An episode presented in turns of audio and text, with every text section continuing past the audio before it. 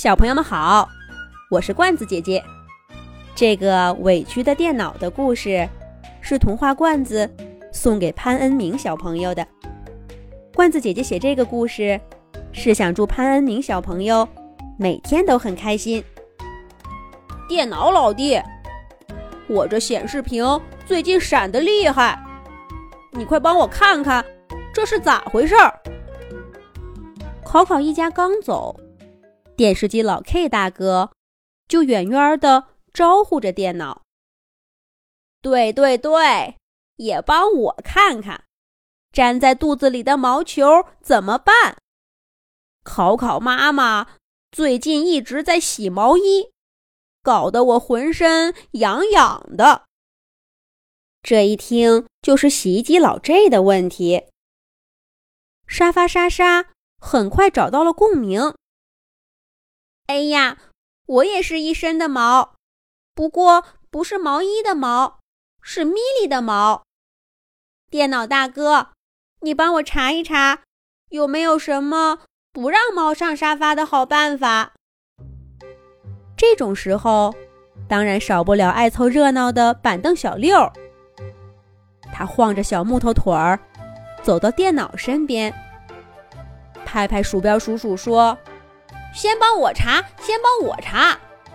我最近一直头疼，疼得我晚上也睡不好。小猫咪咪扑哧一声笑出来：“喵，没听说过板凳也会头疼的，真是笑死猫了。”板凳小六一瞪眼，不满地说：“板凳怎么了？我板凳小六。”不光会头疼，我还会打架呢。小六说着，猛地跑向米莉。米莉一眨巴眼睛，笑着窜上窗台，又跳上书桌。板凳小六追着小猫咪莉满屋子跑。其他的家具家电这会儿也都向电脑提出了自己的问题。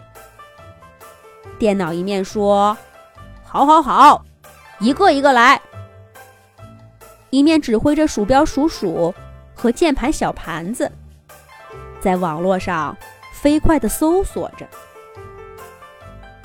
偏偏今天，考考家网络不太好，网页常常打不开。等了好半天，电脑才找到第一个问题的答案。这时候。板凳小六跟米莉玩够了，又跑回电脑这儿。他看到电脑正给电视机老 K 解释显示屏闪动的原因，不满地说：“哎呀，今天怎么这么慢呢？什么时候能到我呀？哎呦，我的头疼死了！”小六这么一说，别的家具家电。也都着急了，屋子里很快乱成一锅粥。鼠标鼠鼠飞快地滑动着身体，键盘小盘子把自己敲得噼里啪啦直响，可还是满足不了大家的要求。有的家具家电开始发牢骚，质疑电脑的工作能力了。忽然，就听见一声大吼。电脑怒气冲冲地说：“够了！你们的问题，爱问谁问谁吧，我可没义务天天查这些。”电脑说完，伸胳膊，使劲按了一下关机按钮。只听“啪”的一声，它整个屏幕都黑了。鼠标鼠鼠再怎么扭动，电脑都没反应。这下。家具家电们都安静下来，不解地看着电脑。好脾气的电脑，今天这是怎么了？生这么大的气？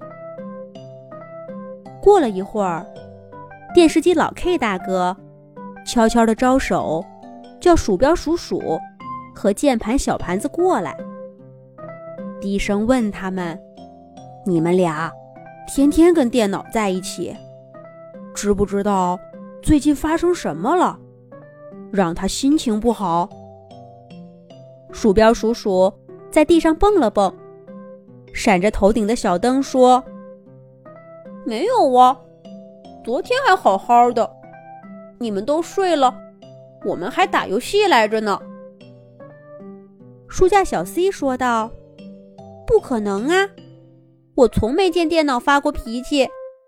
你们俩再好好想想。”昨天打游戏的时候，有没有发生什么？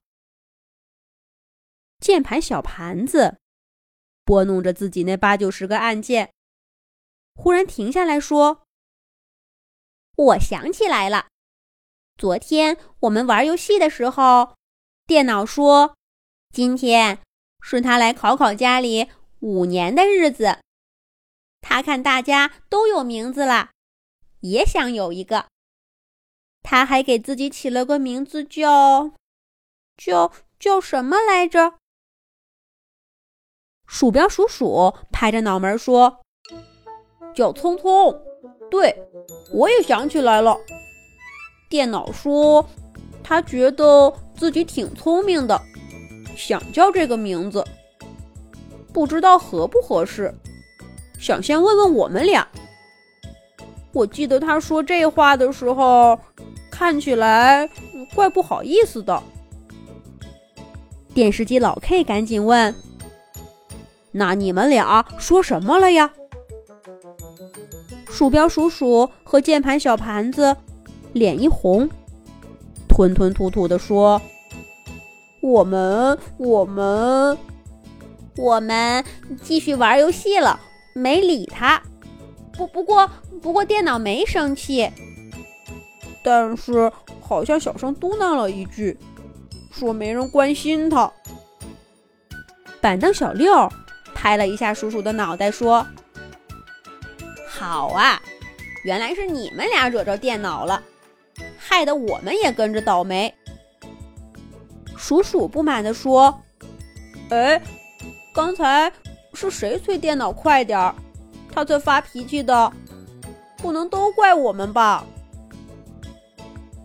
小六瞪着眼睛说：“嘿，又不是我一个人催了，大家。”电视机老 K 打断小六的话：“好了，是我们大家都忽略电脑的感受了。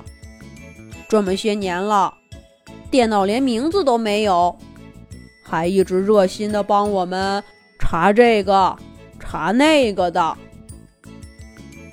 老 K 大哥的话，让所有的家具家电都不说话了。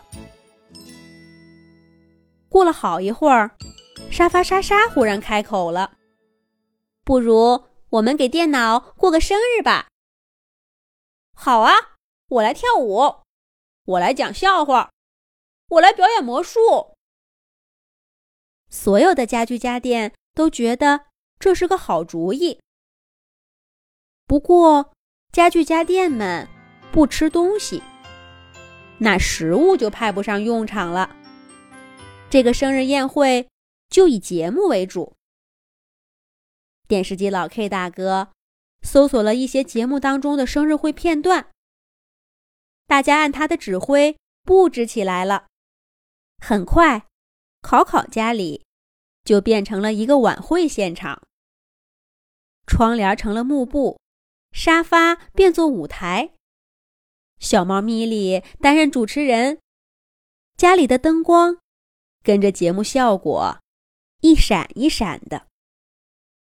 鼠标鼠鼠和键盘小盘子叫醒了电脑，每一位家具家电朋友都表演了节目。板凳小六和小猫咪咪演的双簧最精彩了。晚会结束以后。所有的家具家电站成一排，大声说：“祝电脑聪聪五周岁生日快乐！”电脑虽然没说话，可脸上笑眯眯的。第二天，电脑睡到很晚才醒。考考一家已经走了，一大群家具家电围在电视机老 K 周围，跟他问问题。老 K 一个频道一个频道费劲儿的找过去找过来，还是常常找不到问题的答案。电脑看着这情景，伸了个懒腰，冲老 K 说道：“还是我来吧，鼠鼠小盘子，准备工作了。”考考家里又恢复了欢声笑语。